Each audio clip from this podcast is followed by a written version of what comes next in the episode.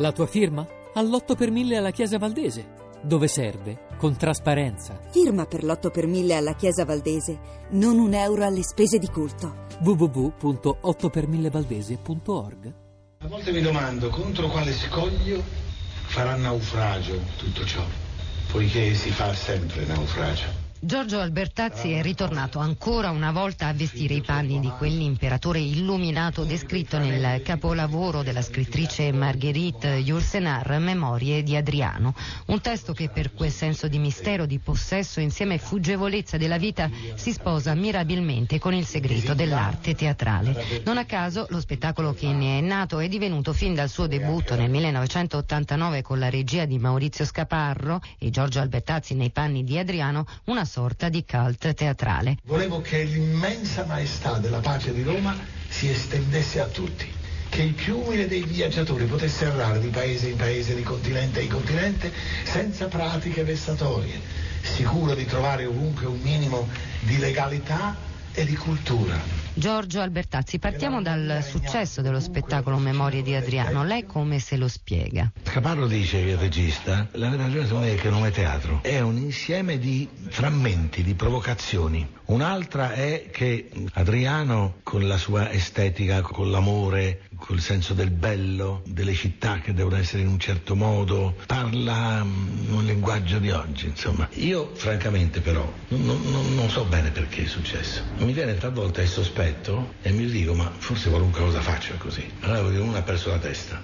è, è pieno di sé, si direbbe in Toscana, Onini tu sei pieno di te, direbbe mia nonna. Però io sono convinto che se me mi mettono su un palcoscenico e mi dicono di quello che vuoi. Io sono sicuro che per due ore non si muove nessuno. Qualunque cosa dico. Perché ho scoperto il segreto della frantumazione della parola. Ho scoperto che la parola è una convenzione filosofica. Dentro la parola, a seconda di come viene suonata, di come quindi viene pronunciata, sospesa, non pronunciata, pausata, slittata, questo è incantesimo. L'aveva scoperto oltre a lei. La magia, abracadabra. Abracadabra sembra non voglia dire niente. Delfo, l'oracolo. Se fosse vera questa cosa qui, si potesse in qualche modo dirla, allora vuol dire che bisogna affrontare tutto il fatto del teatro, del recitare, tutto in un altro modo. Ma lei l'ha visto nella sua vita fatto da altri? No, consapevolmente no, da quello che mi dicono la Duse. Carmelo Bene? Carmela aveva capito che il sound è più importante del significato e questo è fondamentale. Se devo fargli una critica è che lui è comunque vittima di un trend ottocentesco, di un'enfasi ottocentesca,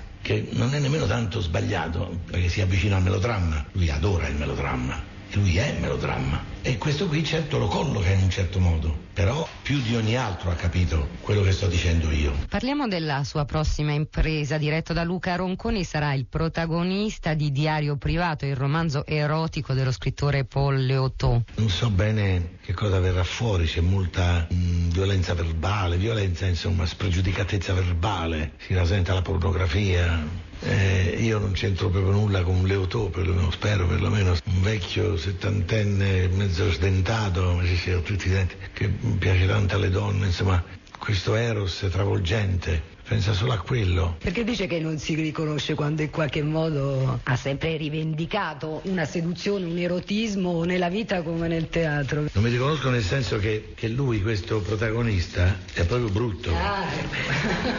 Eh beh, è sdentato, brutto, cadente. Ritorniamo un attimo a Memorie di Adriano. Secondo lei da quale sentimento della vita è attraversato questo testo? Mm, L'amore, e lui incarna questa limpidezza, questo slancio per il bello nei confronti di Antino, che probabilmente è l'ideale del Margherita Ursenar. Sopravverranno le catastrofi, verrà il caos, ma di tanto in tanto arriverà anche l'ordine. La pace si instaurerà di nuovo fra le guerre. Parla di sentimento d'amore, ma questo testo è attraversato anche da un grande sentimento della morte. Come si sente lei che gli ha sempre dato un po' fastidio, no? Essere sempre confrontato con la... Ultimamente tra l'altro ha fatto tutte opere testamento. Ma eh, forse è giusto di pensare così, insomma. eh. Tanti miei amici sono morti, insomma. Non sono di quelli come Cardarelli che dicono morire sì, non essere aggrediti dalla morte, che sia come la più dolce delle tue abitudini, no, non sono tanto così. Sono semplicemente furibondo con la natura. La natura è terribile, è atroce, è una violenza spaventosa. L'uomo è un fuscello dentro un mare di cose che lo macinano. L'uomo come il cane, come il cavallo, come gli alberi, come le foreste, come i ghiacci. È una cosa, è una macina in continua dinamica azione che consuma tutto, anzi irride consumando. Cerchiamo di entrare nella morte ad occhi aperti.